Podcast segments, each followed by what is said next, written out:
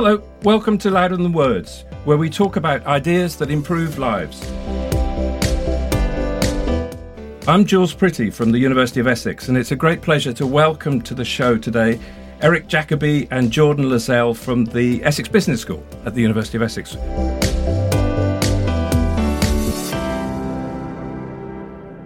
Welcome, guys.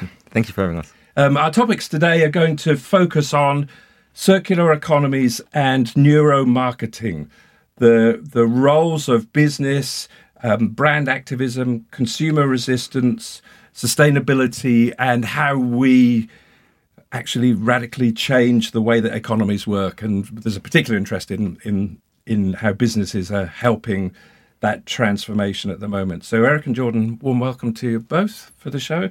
Uh, let's begin with your own work and interests, and then come to the kind of joint ideas that link your work. Um, so, Erik, why don't you start with a little summary of what your work is about? Yeah, sure. Well, thank you again for having us. Um, so, I'm a lecturer in marketing at the business school, and very broadly, um, I look at sustainability, and I do that with a bunch of colleagues from a bunch of different perspectives because I think a holistic view is typically what what uh, gets you the best results. But I specifically am interested in consumers' views on sustainability, information, and technologies, and so I'm also the director of the university's neuromarketing lab and the lead of the consumer neuroscience group, where basically we put people in front of computers, uh, show them stuff like ads or product packaging. And then we measure how they react to that by measuring their heart rate and how much they sweat and brain activity and that kind of stuff. Mm, okay, great. Well, we'll come back to the whole thing of neuromarketing right at the kind of cutting edge of a lot of thinking about um, the decisions that we make in the in the modern world. Uh, Jordon, what about your your focus of your work? Focus again for inviting us here. So, uh, as Erik is, I'm a lecturer in marketing in Essex Business School. Uh, I'm very interested in sustainable consumption. It's the idea that we need to consume products and resources more sustainably, um, specifically very much in the world of food waste. So why we're wasting so much food, why consumers are wasting food, why businesses are throwing away millions of tons of food um, every year as well. Um, my research is very kind of qualitative, very much around why consumers behave in certain ways, why supply chains are uh, orientated in certain ways, and um, how they can be made more circular in the long term. Mm, okay, great. So let's come to this concept of circular economies then, if we could start off with that um, uh, the structure of the of the economy that we have now, or the economies that we have now, uh, push us and focus us as consumers and as as uh, uh, you know business leaders and leaders of, of voluntary organisations and so forth to think and, consume in p- particular ways. And we know with the climate crisis upon us that we're going to need to change all of that, um, probably more quickly than people mm. think. So where does circular economies fit in in this kind of thinking about the transformations that, that we hope lie ahead of us? Erik, sure. To, yeah, I can I can make a start. So I think um, you know, one thing that we see all the time that's very challenging in making change happen, especially on such a big scale, is simply the amount of people that need to be involved, right? So, and we've talked about consumers already as being a key part in this. Uh, but of course, there are businesses, and often it's not just one business, but each business relies on many other businesses. Um, there are lots of conversations in relation to you know net zero, and and uh, you know you have your scope one, your scope two, your scope three. So it's not just about what you do as a business, but also what your suppliers do and what's happening in your your broader supply and distribution chain. And then of course, all of that happens within uh, a legislative and political framework. And so one thing that's really challenging to get one business on board, let's say, or to get one person on board, they say, oh, but what about all the others? They surely they need to do their thing before it makes sense for me to do my thing. It's kind of you have to have everyone on board before you can get one person on board. It's this sort of chicken and egg problem. And I think where circular economies comes in, and I, I typically prefer to use the plural because that means it's not just this bizarre, you know, macro grand thing that maybe one day we'll achieve, but rather it's something that can be done at just local community grassroots levels where you can just get a smaller group of people involved to just do a tiny tiny circuit of something much bigger but once you've achieved that then you can you know you can do a case study on that and i think that's where we as academics come in in particular to study that see how it works why it works how well it works what the benefits are to then bring that to a broader public and consumers and other businesses and policymakers to make something much, much bigger happen. And I think that's where circular economies to me is a very interesting concept within, you know, because we have all these other concepts like net zero, for example. But circular economies just feels like something much more tangible that can actually be achieved. So some of the language is around bio circular economies, you know, as they're kind of echoing the biomimicry, the the processes of nature, which are by definition circular and integrative. Um, and so working on food systems, presumably that's kind of that fits with that sort of thinking, doesn't it, George? Yeah. So yeah. the idea that there is a bioeconomy and then we can recycle nutrients within uh, systems or supply chains, etc. Um, yeah. So the the food system should be made more circular in the long term. At the moment, it is quite wasteful. We waste lots of food, as I mentioned um, at the start. But the idea that there's a ways of recirculating some of the material within food in different ways. The food waste hierarchy, another concept, Erik. Um, the idea that we should be preventing food from being wasted in the forefront. If we can't do that, we go down to um, reducing food from being wasted, um, reducing the material itself, down from that reusing food in some kind of way. So maybe you could make um, bioplastics, for example, out of food waste, etc. And finally, recovering um, gases, materials from uh, food waste. So anaerobic digestion plants, for example, make gases. They make um, like a sort of material you can put on crops, etc. For um, for fertilizer and things like that. So there's a good example of one kind of uh, sector, one material or nutrients that can be recycled in some kind of circular way um, in a more sustainable system overall. Um, yeah, and, and just to say that again, I agree with Erik that it can be very challenging to make these systems happen. I think what you see is that this is very kind of conceptual. There's there's the the butterfly diagram, for example, from the Ellen MacArthur um, Foundation that kind of captures all these flows of nutrients and components and products from cradle to cradle. But the actual reality of making that happen can be very very challenging for businesses, um, and also how consumers are involved in that as well. Um, as you said, um, as Erik said, it's very much our kind of job as academics, I suppose, is to kind of facilitate some of this research going on to sort of not only sit there and theorize what these systems look like, but actually how how do you make them happen? How do you kind of create the conditions for change for businesses to kind of um, create these environments where they we are recycling um, materials, etc. Yeah, I'm very interested in this kind of process of, of transformation, the transition from one system to another one, and it's something that that I hear a lot when I talk to groups of people. Um, not all people think this, but and uh, a whataboutery kind of question often is, well, why should I do something when everyone else isn't doing something? And of course, we get nowhere when if everybody thinks that. So I mean, to, to the question to... is of, then comes to leadership. You know, who who is willing to then take the risks? Whose hands need to be held to start to innovate and to get some kind of benefit from being a leader in doing something different? So, how are businesses stepping into that space? Um, you know, what's happening when when some are realizing, oh, this is something I don't actually need to do, but I should do in a kind of normative sense. Yeah, I, I mean, actually, I I don't hear that very often. I typically hear businesses very much wanting to to achieve net zero, to be mm. part of a circular economy, to be sustainable, and for many different reasons. I think businesses, of course, there are exceptions, and those exceptions are problematic. But I think on the whole, businesses are very, very much interested in being at the forefront of this. They see this as uh, it means to be competitive. They see it as means to save money by just making their whole production, you know, leaner and cleaner and and less uh, less costly. Um, and and so I think there is a great drive on behalf of businesses to make this happen. Again, I where I see the bigger challenge is in you know that is very difficult for these different businesses to coordinate. Um, and then again, policymakers can or cannot be useful in facilitating that coordination. But I think that's where, again, we as academics can play an important role, uh, also through kind of you know the funding that we can get from from the UK and UKRI, ESRC, in just creating projects where again we can kind of you know, yeah, bring some money and some frameworks and uh, can, you know, just coordinate among each other and with all the connections that we have. And, uh, you know, hopefully, again, create kind of smaller networks and smaller circuits, study them, and then have those case studies to present to others to show that it's working. Yeah. But and I, think. And you, let me push you on that a bit. I, are, are you interested in more than just studying, but in also kind of enabling change so that So that I, I assume the answer is yes because Yes. you know because you've implied that. But so we're not just engaged in analyzing stuff and how it works or setting up kind of concepts as as you were saying with with the MacArthur Foundation, Jordon. Um, that it's it's actually about being kind of active in helping to create the platforms where people can kind of come together and perform together. If we can kind of use that sort of language, it's about pushing it to that that next stage. Yeah, I, I can Yeah. give a really good example. There's a project I was involved in where we looked at the bioplastic industry. So the idea that there is producers making bioplastic materials, there is supermarkets uh, and food manufacturers using these materials as packaging. Then you've got a waste management sector that has to somehow do something with these, and they're meant to be compostable, recyclable. Um, and this was a project where we had a social innovation lab um, method. So we had free workshops with the brought across um, actors across the supply chain. Where the first one we looked at what the problems, the second one what the solutions, and the third one was how do we create the conditions to change? What's the most feasible solution going forward?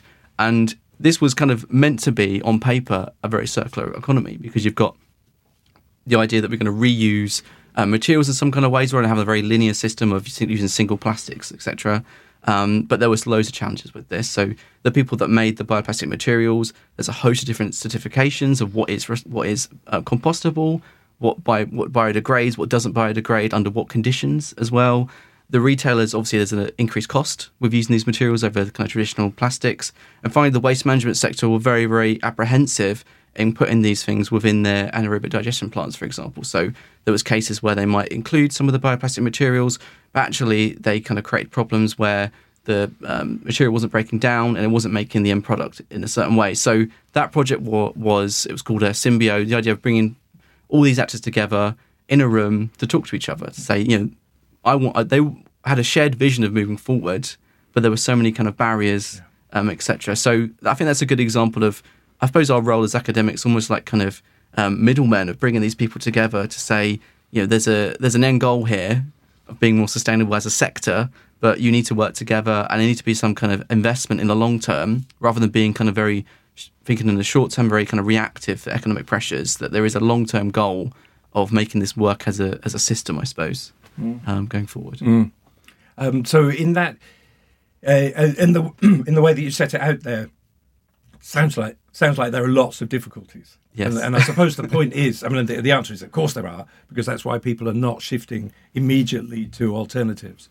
Um, uh, difficulties like like we don't pay the full cost of disposal, we don't pay the externalities um, that that are imposed elsewhere, of which climate crisis, climate change is you know the biggest form of externality.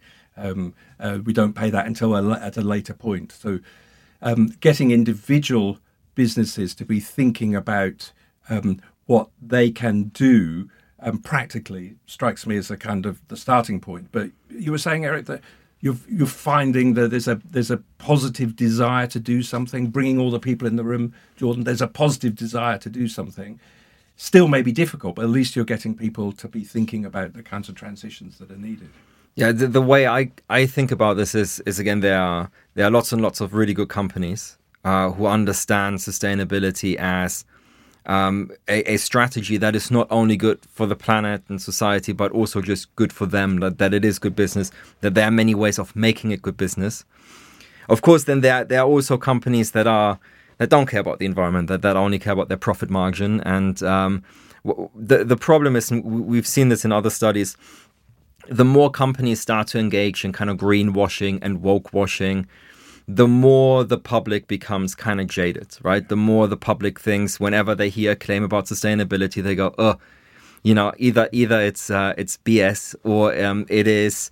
Uh, you know that company you know maybe it's true but they're just saying it because they they want to make money right so there's a there's a danger that on the whole the public is is going to become more resistant to those kinds of claims because they just be jaded. They'll always think, ah, it's not true, it's greenwashing, it's woke washing. And I think again, part of our job as academics is to help companies fight against that, to make sure that when companies do things, they do them right.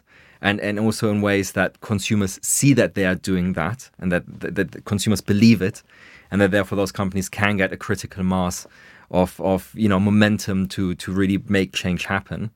Um, but I think that's where again you sort of have a dividing line between companies that clearly don't care But then the other companies that see the opportunity in that and see, okay, but if we really care and we just do it right and we make it happen, we get the support from the public and from policy, then we'll be in a much, much stronger position. Uh, Paul Polman and Andrew Winston wrote a book recently called Net Positive. Polman was the the, the boss of Unilever, so a big food company, one of the largest in the world, uh, recently. Um, and in that, they said businesses cannot thrive in societies that fail. So that's a kind of interesting starting point, saying there's a responsibility, as you were saying. Uh, profit comes not from creating problems, but from solving them.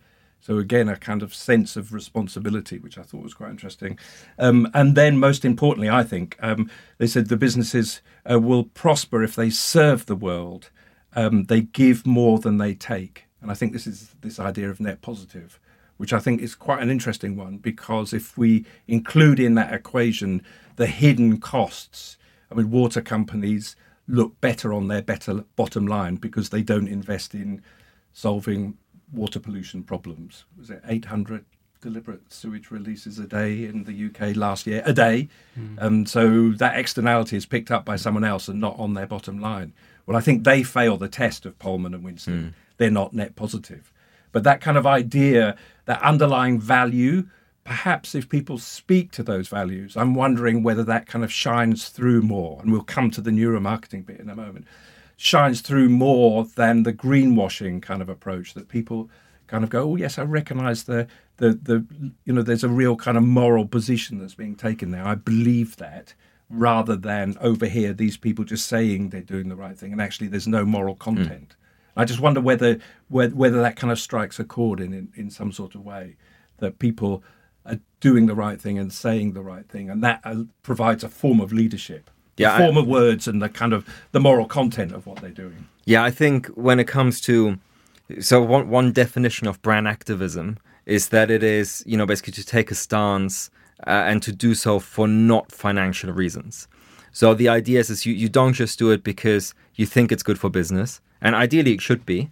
Um, but the idea is also you, you also want to bring about change. Right? You want to motivate people to do something differently, and I think that's where kind of this idea of greenwashing or you know to what extent you really believe it you just say it for the money again there might be elements there where you know consumers might kind of buy into it but not to the point where they'll be motivated to actually change how they behave how they consume or you know just how they talk to others about uh, things like the environment and i think that's where this sort of this idea of true brand activism comes in. It it is, and again to to speak to the book, it is about giving to society and, and building a better society. So it's not just about we as a company do something good, but it's also we as a company motivate others to join in in that cause. Mm-hmm.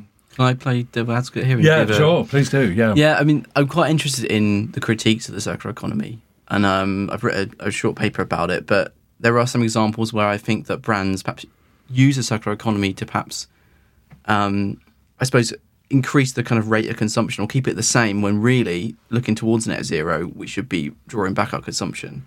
There's a well known mobile phone company and other electronic companies do this as well that are promoting um, the recycling of their products. So if a consumer gives a product back to the, the company, they can very kind of quickly and have lots of tech around taking the the uh, components apart and recycle them. And on the surface, this is a kind of fantastic idea because the consumer can get the idea that um, you know it's it's okay to to buy a new product every year. Um, you know, mobile phone companies release a, a, new product every year. The consumer kind of uh, gets rid of their guilt around this about kind of consuming and, and buying lots of goods.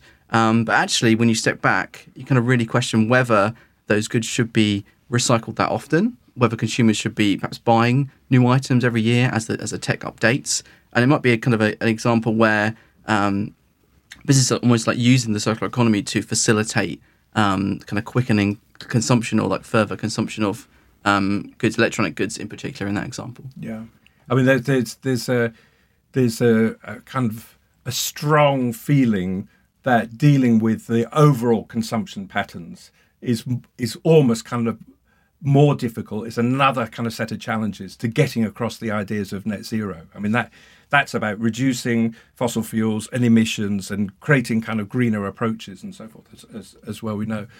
Uh, but if we carry on consuming at the rate that we do in rich countries and people in poor countries see that as something aspirational, the numbers don't add up, do they? Yeah. They, really, they really don't. Yeah, so. I mean, and this is also one of the big challenges of the circular economy because whilst the kind of system exists on paper, how it's being implemented, again, electronics being a good example, a lot of the kind of recycling and, and drawing back some of the materials actually happens in developing countries. There's a you know, huge um, electronics recycling um, industry in like Western Africa, for example, and the conditions under which some of these people work um, and the, the payment is actually they receive is tiny. So on paper, you can see the circular system happening, but a lot of the kind of social um, challenges and issues around that, um, around kind of work and conditions, aren't always being addressed. Yeah, um, uh, which is why we talk about a just transition as well as just, as it were, a transition. It's got to be fair as well as as as well as a thing to happen.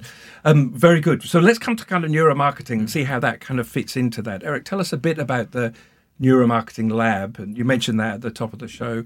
Um, ideas about about understanding uh, uh, consumer responses to brands, to signals, to things, and how that fits into how what you're learning fits into these ideas of of uh, transformation and transition that we've hinted at, and noting, as you were saying, Jordon, the the kind of fundamental contradictions that under, underline a lot of this. And my feeling is that we're not going to solve all of those in one go. We have to get on the path and start asking difficult questions, which then lead to second and third order solutions later on. But um, what about neuromarketing? Yeah, so, so I mean, if I if I create a bit of a transition from what Jordon said, because he made a very good point, which is that you know consumer information, or it's so complicated, it's so complex it, it actually is very difficult to make a, a, properly informed decision. So, I mean, you can go back to when, when single use plastics were invented.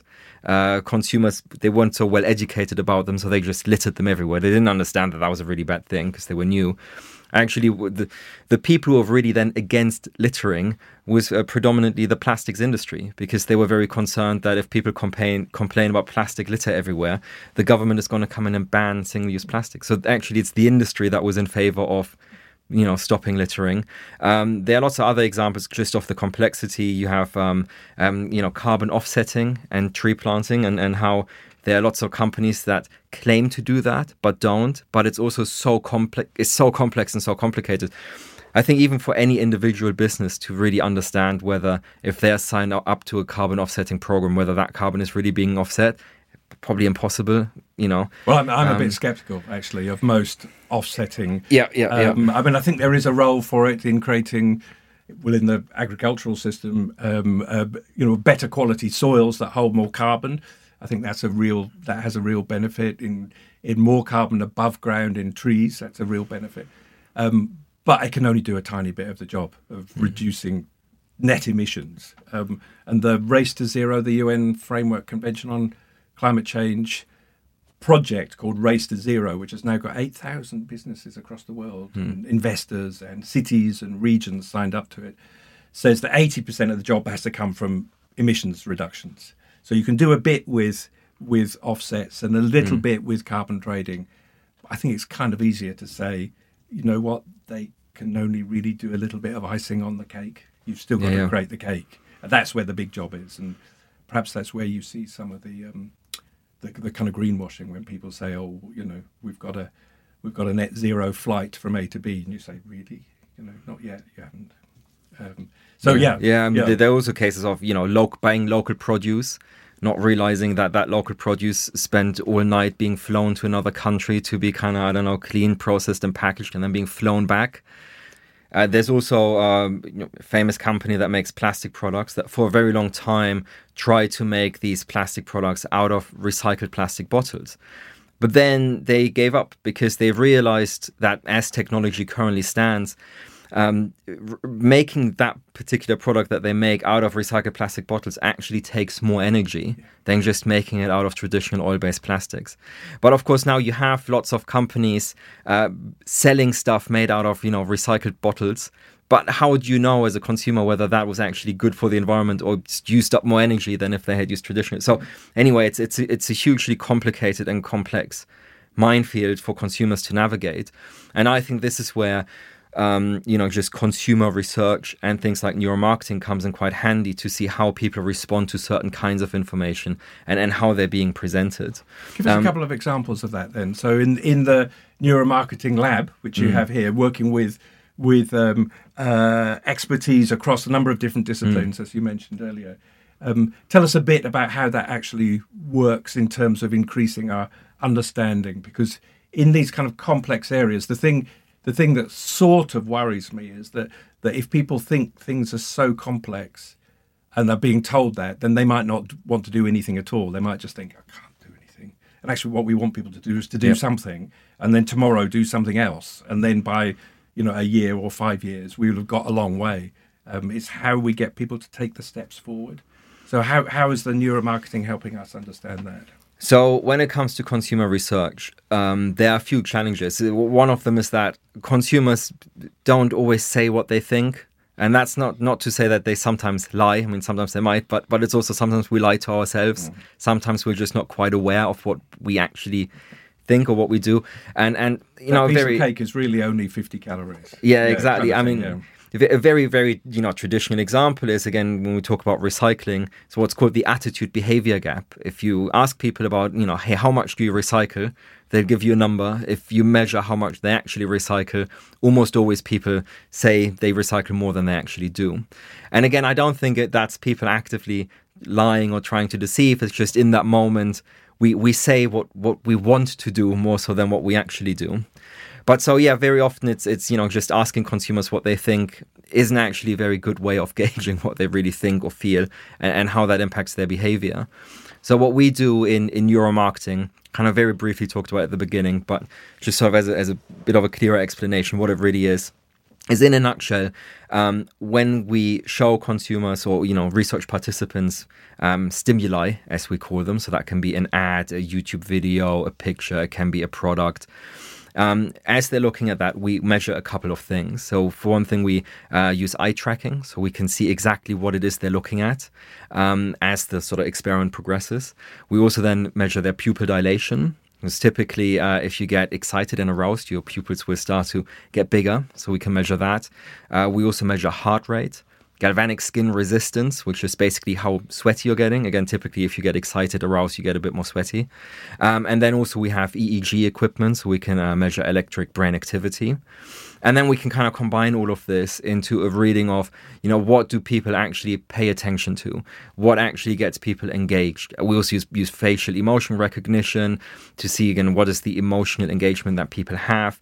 And so we can get a clearer sense of, just how impactful is a bit of information? How likely is someone to actually notice it, remember it, pay attention to it? And again, you get into these sort of hierarchies of information and how you should best present them just to make sure that consumers get the information that is actually useful to them at that particular moment in time. And typically, so we take a very holistic approach. So we would, on top of that, typically also interview people, do focus groups, do uh, online surveys. So we kind of just have, again, a more holistic approach just to make sure we get an accurate picture. But there, one aspect that comes up a lot uh, especially in this world of sustainability, is you know how we evaluate information very much depends on the context in which that information is presented. So we had a case recently. Um, we work with a company that. Um, creates a kind of consumer information platform. So it's basically on your phone. Yeah, you can scan QR codes, pops up a website, and on there you've got tons of information about products including how to what extent they're made out of recycled materials and just what what the ingredients are, etc. And so that platform is presented in a very kind of formal way, right? And there's lots of it's called a boring, dry information, numbers, figures, but that's that's what it is. It's what it does. it just gives you that information. Um, there was one case where a company under the sort of sustainability heading had then written a very nice kind of paragraph that was just a, more like a mission statement, like, "Hey, we really care about the environment. We bit care of a story. it's a bit of a story. And it was very nice, very well written. But a lot of consumers, a lot of our participants, when they saw that, just because of the context, because it didn't fit that formal, you know, style of presentation, they tended to assume that that must be greenwashing. That that that can't. It, it just didn't fit the context of, you know, and and it, it, that company isn't actually is one of the good ones. You know, they're fighting the good fight. Yeah. So it's also about just informing companies. You know, just again about and we spoke about that earlier. How we not just do research, so academic research, right? So part of that is better understanding consumer behavior and how we process information. But then part of it is also just making the world a better place and helping businesses by now, you know, for that company providing guidelines for how information should be presented so that consumers, you know, interpret it accurately. Mm. Very interesting. Yeah. I was going to say as well, it's a good example where if one company does something very well, they present this information in a very kind of clear and distinct way, and consumers understand it, then others need to follow suit because otherwise you get a situation, as Erik said, where consumers come to question uh, an organisation that isn't presenting that information well and that you know devalues their brand, etc., and they don't kind of appear as a as a relevant or legitimate actor in in the market. Mm. And how are you seeing that sort of thing play out when it comes to food systems? Again, if we go back to your kind of expertise on that side, presenting of because it's it's it's the food we consume and the choices we make. But as you were saying, also then at the end of the cycle, it's it's it's the waste that comes from that. There's a whole bunch of decisions being made, aren't there? Um, uh, that that could be going one way or the other way. And yeah. is there a danger of consumers being presented with just too much information. I know it's a deliberate technique sometimes to confuse us, um, confusion marketing and all of that kind of thing, um, so that we actually just revert to the signals that we're being told. Yeah, I'm getting into the into the weeds here a bit, perhaps, but uh, you can see where you know e- clarity of signal and also complexity of the of the context. Yeah, I, I can comment on. So my PhD was about consumer food waste behaviour, um, and what I understand, what, what I wanted to understand, as Erik mentioned, was the attitude behavior gap. So the idea that consumers are very aware they should not be wasting food. It, food waste is a huge issue. It's very much publicised in the last sort of 10, 20 years. It's a big issue and consumers shouldn't be wasting it. I did a study where I asked consumers to take pictures of the food that they eat and, and prepare and throw away for a week. Um, and then that was initial interview. And after I came back to them, I said, okay, what did you do that week? What did you prepare and buy? And it's interesting to see that consumers didn't really remember what they ate a week ago. I was going to ask you today, do you remember the, the meal you had a week ago, for example? Um, and it's very hard for them to say whether they wasted food or not.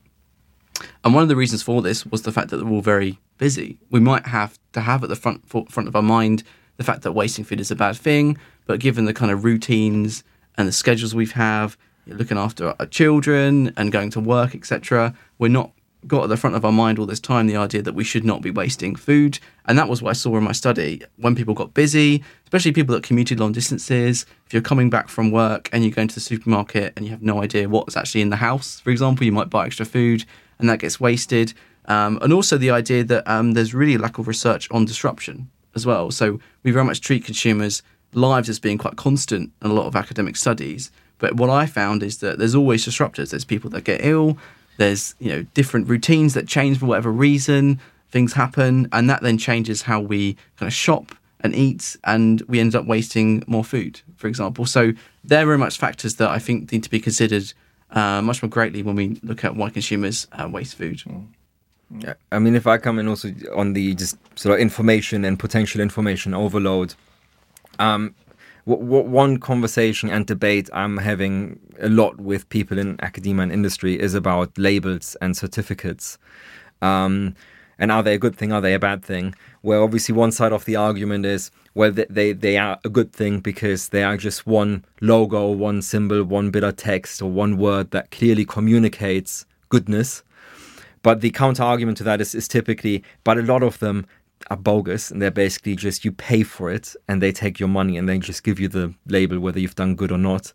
Um, and also, there's a big barrier for you know uh, startups and, and, and SMEs who maybe don't have the finances to SMEs, just pay for small and medium. small, small and medium yes sorry small yeah. and medium sized enterprises who maybe don't have the the funding to just pay for these labels because obviously what you're paying for essentially is those organizations coming in and auditing whether you truly do what you what you say you do but again lots of startups might just not have that money.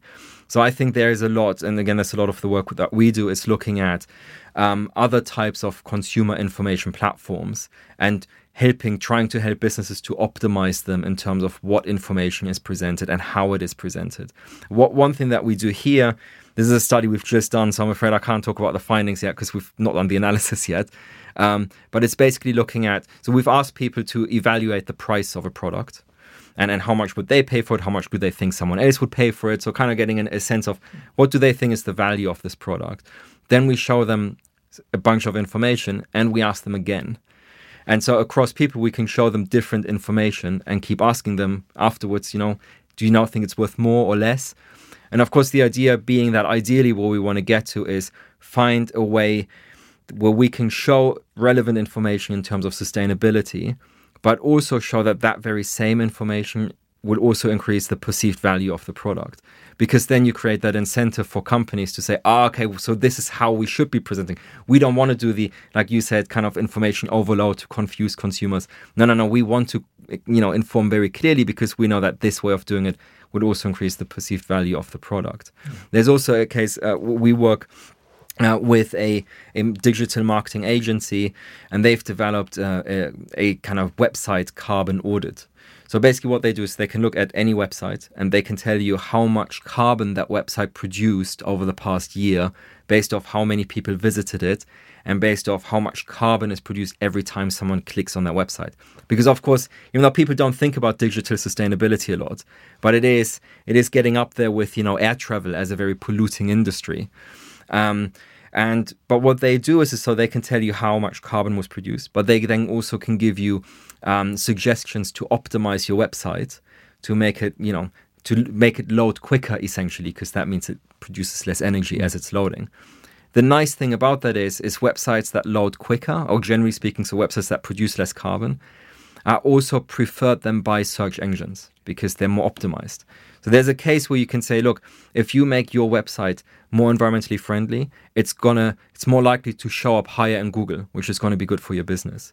So I think that's a lot of what we're trying to do is, is find those those ways of of aligning yeah. different goals and so ambitions. There's kind of sweet spots there of, yeah. of self interest um, for businesses, but also serving the bigger the bigger interests.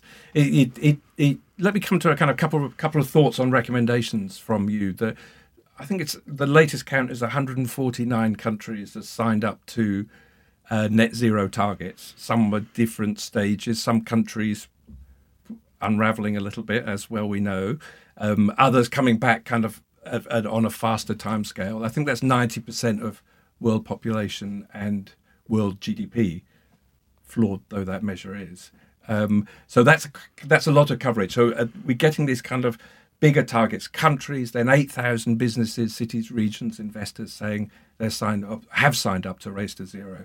So that all looks good, but what you've been showing is that you get down to the the the, the details of day to day decisions, um, and there's a lot of kind of understanding required and a lot of handholding of businesses to help them carry on. We may not have immediate solutions, but we have ways to take a step and take another step and take another step, which, if you can do it well, helps them become better businesses. That's you know that's the hand holding yeah. bit, is it? I mean that's that's the sweet spot in it all. I think again one of the main reasons businesses and I think increasingly so like to work with academics is because they know that when we produce a study, it, it has a you know it has a seal of approval as being a proper academic, you know, piece of work. Um, that's different from something that you commission, you know, to a, a some agency who just also wants to make profit. And again, I think what lots of companies want from us is essentially case studies yeah. that that document that what they do works, and more often than not, it's so that they can take that to policymakers, because I think companies, and you know, obviously net zero targets change as we have seen in the UK, and uh, when that happens, there usually is a is a loud response and a, a plethora of responses.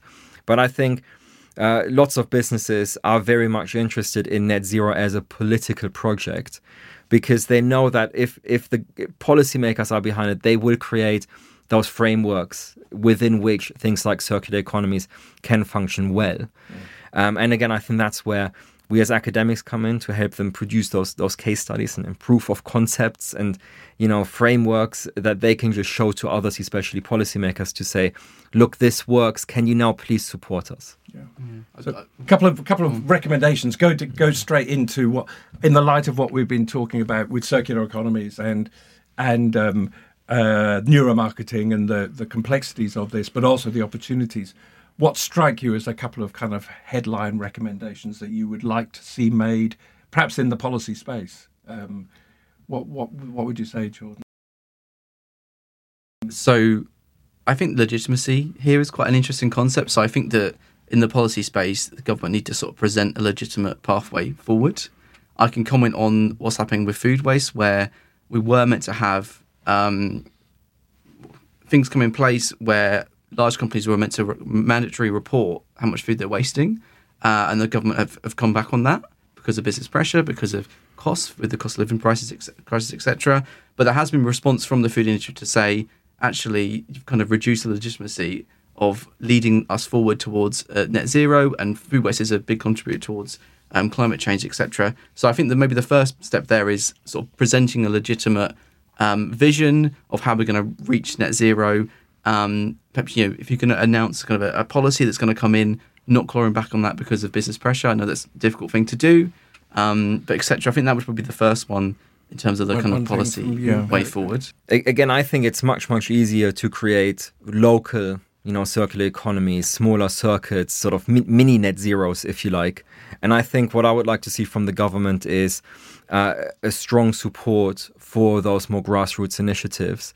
And I think overall, I think a, rhetoric also for consumers that is not so much about this, you know, almost what feels often as un- unobtainable net zero in 20 whenever, right? But uh, but rather just a, a rhetoric around supporting local businesses, local communities, and and supporting them in creating those more grassroots movements and and smaller circuits. Because once you have a lot of them, you're very close to actually having a circular economy. Yeah. And so it's leadership by businesses, really. I mean, as you said, there are there are difficulties. Some will see greater costs, but others will see opportunities for for taking, as we were talking about earlier, the, these net positive approaches, responsibility and leadership. Strike me as a kind of way forward in all of this. I'd say also empowerment. We've had this discussion recently to say that this kind of consumer information technology, if smaller you know, um, SMEs, if smaller businesses, if smaller enterprises can kind of have opportunities to use that, then not only is that going to further themselves, but they might understand kind of new ways of using the technology that we haven't thought of, that big brands haven't thought of. Um, and in the long term, that not only gives consumers more information around the product themselves to help the business, but also how it might be recycled, how it might be reused, um, etc. Which again draws us back to the kind of circular economy um, comment earlier. Yeah, I mean, we're working on a project at the moment, still early stages, so we don't know exactly yet what we will be doing. But the idea is something like, you know, we could just go to, let's say, Colchester Christmas Market and just look at, well, how can how could we make that one Christmas market as sustainable as possible? How to what extent can we actually, again, empower consumers there and the vendors there to create as much of a cir- as much of a circular economy as possible? So again, it's the idea of because if we can do that at one single Christmas market and we can show the benefits of that, well, we can do that at, at all Christmas markets, and then you can do it at all markets, and then you know, it, it. I think once you've shown that something works at a small level and that it has positive benefits, scaling it up is easier than to try to achieve something at this grand macro level and trying to work out how do you scale it down and how does this not translate into individual decisions. Uh, creating the, the, the positive progress and having a good story to Yeah. tell with it as well. Um, marvelous. Thank you very much indeed. So, Erik Jacobi, um, Jordon Lazell from Essex Business School, thank you very much indeed Thank for you. coming on today. Thanks a lot. Thank you.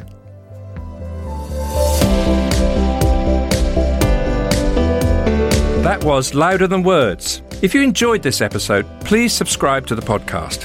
Have a look at the website for more information and do rate the pod if you can.